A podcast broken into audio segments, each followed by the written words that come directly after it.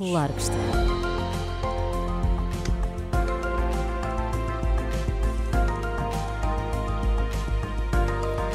Por falar em gente cheia de talento, já aqui está Miguel Coelho para mais um explicador e esta tarde falamos sobre açúcar. Mas atenção, quem pensa que este explicador vai ser um doce, desengane-se. É que vamos mesmo sentir um amargo de boca, literalmente, porque o açúcar está cada vez mais caro nos mercados internacionais, essa é a verdade. Miguel, podemos dizer que o preço do açúcar disparou? É oficial? Sim, disparou uh, em flecha, porque o aumento foi superior a 130% uh, desde 2021, portanto, no espaço de uh, pouco mais de dois anos.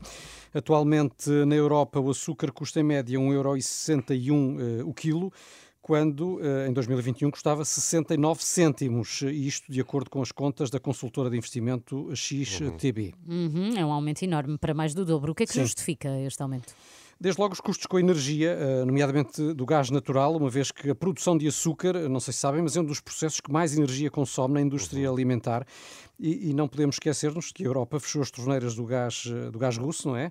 Eh, de que uhum. éramos muito dependentes, enfim, há outros países mais do que Portugal, mas o conjunto da Europa era de facto muito dependente do gás russo e, na sequência da invasão da Ucrânia por parte da Rússia, foi aquilo que se sabe. E como resultado, várias empresas europeias tiveram de reduzir a produção de açúcar Nesta altura, os níveis eh, de produção são inferiores aos registrados em 2019, eh, portanto, antes da pandemia. E já agora a Covid afetou também a produção do, do açúcar? Sim, eh, a nível mundial registrou-se um, um, corte forte na produção.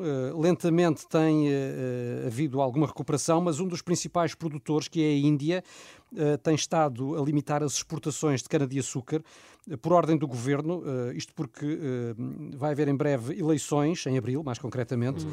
e o governo quer reduzir o preço de vários produtos, enfim, para adoçar a boca dos, claro. dos eleitores e, uh, portanto, uh, evita exportar a cana-de-açúcar. E estamos a falar de que produtos? Porque não é só o açúcar propriamente dito, não é?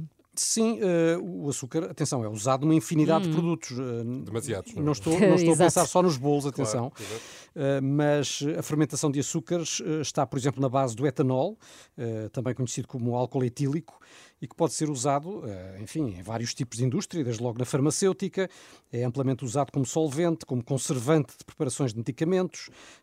Não podemos esquecer-nos que durante a pandemia teve muita procura como desinfetante. Hum. Quem não se recorda do, do famigerado álcool gel, não é? Uhum. que havia por todo lado. O etanol também tem um papel importante na indústria de tintas, vernizes, cosmética. Está tudo ligado.